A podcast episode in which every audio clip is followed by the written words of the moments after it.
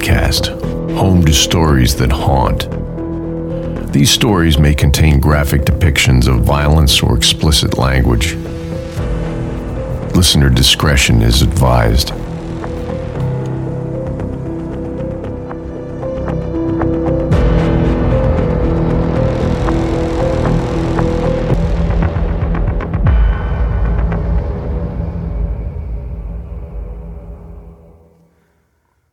Just one little pill. That's all they'd said. Or, at least, that's what the man with the kind eyes and the warm brown suit had said. Just take this one little pill and stay in the office overnight, and he'd be able to make all those gambling debts go right away. My partner wouldn't even need to know they'd ever existed. Everything could go back to the way things were, before all the secrets and the lies and the late nights away trying to find more money than I'd ever seen. No more days spent dreading the moment when enough would be enough and the ruse would fall apart and take our relationship with it. All because the cards had refused to fall right on the table on a night, or two, or three. The kind man with the warm eyes had smiled at that. He'd had a name. What was his name? Had he ever told me? He must have. Yes, he could see to it that all of that was done easily. He had friends in high places who could fix everything with a snap of their fingers, with a flick of their wrist. And all it would take? All it would take was my signature on that dotted line right there. Then 24 hours of my time. Oh, and that one little pill, of course. No, it wouldn't hurt. No, nothing would harm me. I would be perfectly safe. I had his word. And then everything would change. It had seemed too good to be true, and too good to be true didn't usually exist for people like me. So I had signed on the dotted line and promised to come back the next day, and then came up with one last lie to tell my partner. No more lies, no more deceptions. A line had to be drawn somewhere, and it would be drawn right there, right in that moment. But the kind man hadn't been there the next morning. Today. Had that only been today? And instead, there had been a different man. The other man. The other man who also didn't have a name, but whose eyes didn't know the meaning of warmth. The other man who had also been there the day before, but hadn't said anything, had just sat and stared like he could see inside me and through me all at the same time. Searching and intense with the heat of a sun that had been frosted over lifetimes ago. I hadn't wanted to look at him then, and the man hadn't seemed to care. He still doesn't, even now, leading me into a tall office building, one of thousands, exactly the sort I'd walked by countless times without a second thought. Up flights of stairs and down a long corridor into a room filled with nothing but doors, past one of the doors and into an even smaller room. Walls smooth and white, floors carpeted with beige, and nothing else of note. A prison cell, was it? But no, no, cells were for criminals, not for ordinary people with ordinary lives. Cells wouldn't have a young woman, empty expression and empty eyes, and nothing at all alive behind them, approaching the cold man, whispering flat words into his ear and dropping a small something into his hand. Cells weren't right here, right in the middle of a big city, surrounded by hundreds of other ordinary people going about their ordinary days on the streets below. And yet, the woman disappears as fast as she'd appeared, and the man turns to me with his burning, freezing eyes, holding out the something that he'd been handed. Something small, white, and oblong, sitting ever so innocently in his palm. Just one little bill and a prison cell. And a woman with nothing behind her gaze, and a man who apparently couldn't feel. Take this and sit there. The words are hard, detached, tight, exactly what I would have expected had I thought he'd speak at all. Does he even want to speak to me? I know better than to ask, so I sit and push the pill past my lips and don't say a thing. Just wait and keep waiting all while the man keeps watch and his expression doesn't change, even when he opens his mouth to recite something that sounds too practiced to be anything but a script. You will be here for 24 hours. Food and water will be provided for you. Early leave will not be permitted, and the agreed upon payment will be provided within seven days. Are there any questions? Shake your head. Don't cause any problems. Avoid the unknown wrath of a person who has shown nothing of human emotion. Only indifference, if that counted. But does that really count? The man nods and turns, halfway through pulling the door shut, and he stops, gives me a last look, something that sends tremors down my skin far worse than the chilliest of his piercing looks. Something the complete opposite of the cold confusion, indecision, uncertainty, guilt. Except, no, that doesn't make sense. And gone again replaced by the flat, uncaring, too bright white of the door as it melded into the wall. No cracks, no bumps in the paint, no handle. Maybe this is a prison after all. A prison for the body, a prison for the mind, but no prison like I'd ever imagined before. No bars to clutch at, no cobbled together weapons hidden in the spaces between bricks, no glimpses of a world too far away to touch no glimpses of an outside world at all. Or maybe, just maybe, this is something worse than prison. An endless void of nothing at all, emptied of anything good and bad and everything in between, without an end in sight. Except that this would have an end, wouldn't it? Just one little pill, just 24 hours, and then all of it, this waking nightmare, would finally be over. All that's needed for me is to wait and wait. And wait. Let the seconds and the minutes and the hours pass by. Tick tock, tick tock, tick tock. But then there's something wrong. Something wrong with the clock in my head because I can hear it. Even though no, there's there's no clock in this room. There's no anything in this room except for the white walls, except for me. And except for this clock that's come from nowhere. But everything has to come from somewhere. Things can't come from nowhere. That's not how the world works. It's enough to bring me to my feet from where I'd been sitting, bring me towards the walls as I press my palms and ear against them, searching, searching, searching for sounds, vibration, anything. Only the sound keeps moving, keeps flitting around here one moment, then there the next, suddenly nowhere for a moment, and then somehow everywhere in every corner of the room. But still silent. So silent, wherever I try to listen, I lose track of which sections of wall I'd already investigated. Everything all the same, nothing to distinguish one wall from the next or the next or the next, until there is until there's something new in the vast void of white. A peeling flap of fresh paint, the smallest imperfection in the pristine facade. A facade? Was it a facade? A facade for what? I don't think, and I pull, and I watch. As the sliver of paint grows larger in my fingers, grows thicker with more and more layers pulled from the walls, keeps peeling away almost like it's telling me to look, look, look. Scratches ripped deep into paint, scratches always hidden by another layer of white, out of sight but not out of mind, because how could something like this ever be out of mind? Though the walls and the paint would remember, even if the people didn't, couldn't, wouldn't. The cold man and his guilty eyes. Did he remember? And if he remembered, then the kind man and his warm eyes, what about him? What was there to remember, to forget? to ignore. I run my fingers along the tearing, jagged edges, almost as if there's something more there, something more for the walls to say, if only walls really did have ears. Maybe if I just stay, just stay and listen to what the walls and the paint and the there but not there clock have to say, then they could tell me the slippery, terrible secrets of the cracks and tears in the pretty facade here. And it would be so easy to wait. I have the time. And then the scratches, uh, they move. The frayed edges wilt like the petals of a dying flower, and the scratch widens into the gaping maw of some unknowable and untamable beast that wants to sink its paint petal teeth into my flesh and feast and consume until stumble backwards and snatch your hand away and close your eyes and breathe and repeat over and over and over until the world makes sense again and there aren't monsters in the wall because the monsters aren't in the wall. They're somewhere else.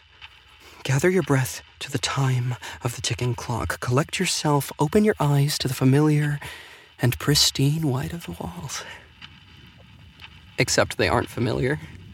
They aren't pristine, shedding countless flakes of paint like the one I'd peeled away, even though that isn't possible, even though I'd run my hands along those walls and come away empty. Or, or had they been there all along? Had they been there and I'd never noticed? Could, could that be? It's beautiful and terrible, transfixing and morbid all in one. The strips continue to peel, peel, peel on their own, leaving gashes in the flesh like stack of never quite dried paint layers floating and falling in a non existent wind, settling like fresh fallen snow across the carpet, melting like snow in the heat, but not like it at all. Not like snow turning to slush, turning to water, more like. more like what? Something wet slides and slips through my fingers, almost tumbles down and down, even though this. It doesn't feel like snow. Not cold and crystalline, but vaguely warm, pulsing with its own heartbeat. I look down in my hand, look down at the not paint as it oozes across my palm, suddenly wet and sticky as my fingers sink into it. Something like this. It can't be possible. Something can't just turn into something else in the space of a breath, in the blink of an eye, except that it had. The paint is putty. The putty is flesh. The flesh is alive and. alive. Paint isn't alive, putty isn't alive, and the flesh shouldn't be alive, except that the slime covered lump in my hand begins wriggling and squirming, and it's all I can do to drop it to the floor and watch with wide eyes and heart racing. Racing? Stopped? Does the difference matter anymore? Watch as it crawls along the floor, constricting and contracting and constricting again, inching itself towards the other pieces of paint flesh until they all press together into trembling masses that groan and deflate under the weight, but still go on and on in their determined march toward the walls. But for what? What is it that's in the walls? The monsters in the walls. The monsters in the walls. But there were never monsters in the walls. The monsters are.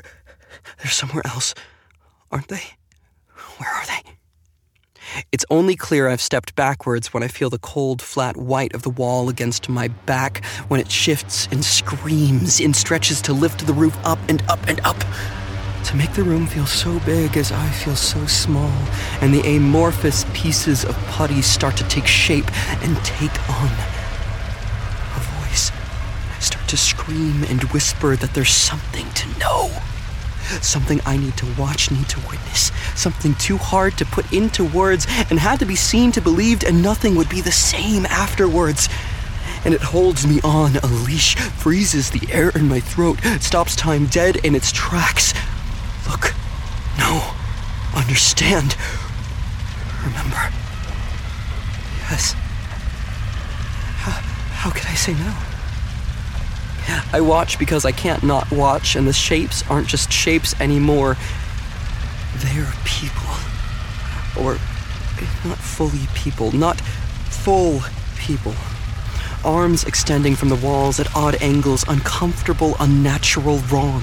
That shouldn't be possible. Elbows sticking out in lines too sharp to be human, but too organic to be anything but, twisting and twisting together like two, three, four, five more and more people linking themselves into one. Hands reaching out towards an unknown and unseen something joints bent at extreme angles, contorting and convulsing and searching for They grasp at the air, a tangle of flailing, pale limbs without color or life or even the peace that everyone likes to think comes with death. They're just things without mind or motive or any of the qualities that make people into people, but where did those things go? Were these bits and pieces of bodies people once upon a long time ago? If they were, then what are they now? And if they weren't, what were they in the first place? I want to ask them about that. And about the millions of other things that just don't add up right, but There's a feeling in the air that's just this side of wrong, and it's making the words stop working.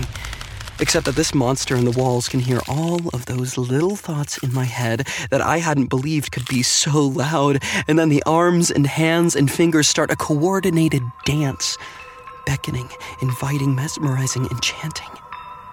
Come, come, come closer and listen. And so I do. The arms and the hands glide across the walls like they're not walls, but instead the surface of a still lake, ripples flowing outward as they gather in a wide circle. Like some strange, surreal painting of a pond, except there is no color, and the reeds are arms, and the pond is actually just empty. Until it isn't until there's a bubble that floats to the surface of the pond not wall that bursts with a heavy, thick pop. Then another, and another, and eventually one that doesn't pop to reveal the same deathly serenity of nothing at all, but a clump of white wall or paint or flesh. Which was it again? A clump of white something that floats along without a sound, making ripples of its own until more and more clumps join in, all of them similar, but none of them quite the same. Unfamiliar and alien, but still recognizable to some faraway part of my mind that tries and tries to focus enough to decipher what I'm seeing, makes me reach out and touch, pushing the clump and watching it dip ever so slightly beneath the surface as a small cleft in the surface widens at the intrusion. The shape of human lips parting with a gentle breath. Not clumps. Not clumps at all. Not mounds of wall or paint, but mounds of flesh, and not just mounds of flesh, but faces. A dozen human faces floating across the surface of this pond of people, all of them smooth and perfect and peaceful like sleeping marble statues. Too peaceful not natural, the kind of peace that consumed a person forever. Lips just barely above the water and blowing gentle ripples with silent breaths, eyes closed and brows unconcerned. No traces of bodies beneath the surface. Did the face have bodies? Could I find out? Did I want to know? And each entirely indistinct from the others, as if they could all be copies of a single person, if not for the raspy, whispered insistence of we're not, that finally doesn't come from everywhere and nowhere because it comes from the people lake. If not one, then who are you? How many are you? The faces all float in perverse reverie, content in silence and stillness again, content to only ripple the waters at long intervals like they hadn't heard my questions. Had I spoken, though? Had it all been in my head? Is this all in my head? But something, anything, would be better than the quiet and the never ending ticking that hadn't ever gone away and just seems to get louder and louder and louder now that the faces aren't talking and the arm reeds had stilled. And please, please just do something. You wanted to see. You wanted me to see. You wanted me to hear. But see and hear what? How? How? How have you ended up here?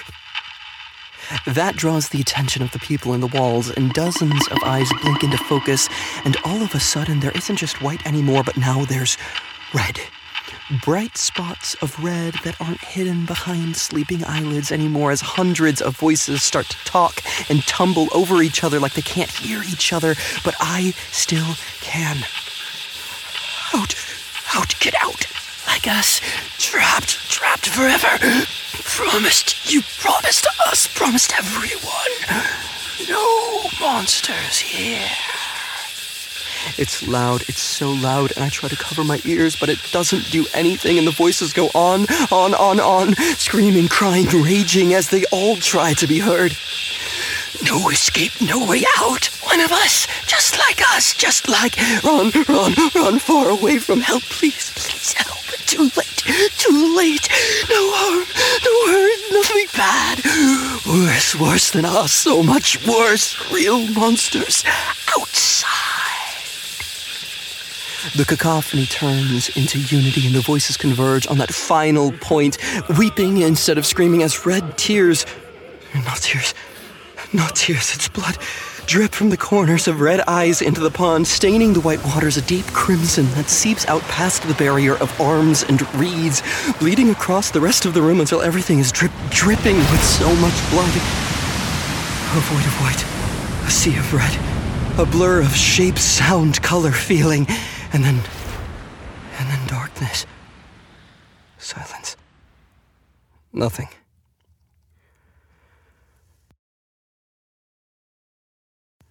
The kind man is the first thing I see. He gives me a smile that would have seemed warm only a day ago, before the walls had started moving, talking, and bleeding. Now, now the warmth looks false, the kindness rehearsed. The monsters aren't in here. They're outside. They're here in front of me. Is that what it all had meant? But the niceties don't fade, even as I glance back at the now still, now silent walls. Even as he watches, expression unchanging like he knows. The questions follow, polite and patient, yet no more genuine for it. He asks how I'm feeling, if there are any lingering effects, any pain. Yes, the effects do linger, will linger, but it's not physical pain, it's far worse. When I say nothing hurts, he gives me another smile. One I realize too late has never reached his eyes. Does he feel? Can he feel? Is there ever even a point in wondering?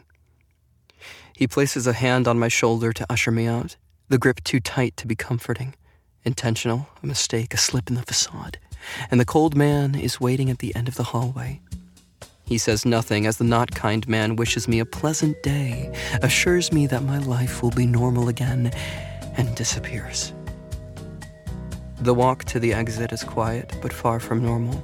Unless flinching at shadows and imagined faces in every wall around every corner is supposed to be normal. All the while, the cold man stays silent as his own mask cracks, apologies and anger in his eyes that never leave his lips. Nothing changes as we finally step into the sunlight of an ignorant world filled with the chatter of voices that sound too much like different voices in my head. And then one last voice, muttered like he didn't think I could hear it. Like the cold man, no, not cold, something more conflicted. Could hide the sound of frustration and dejection rolled into one. Just one this had all started. Just a pill. And an overnight stay. And a promise that everything would change. But change for the better. Or for the worse.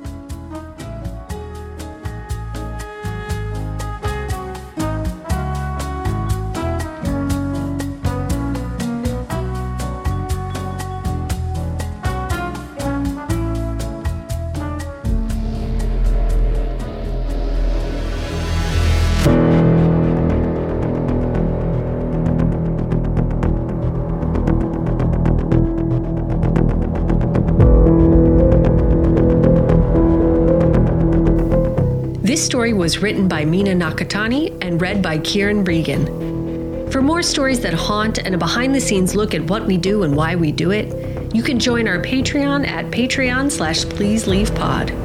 You can follow Please Leave on Facebook and Instagram at Please Leave Pod. Our email is pleaseleavepod at gmail.com and our website is pleaseleavepod.com. This has been a Please Leave Media production.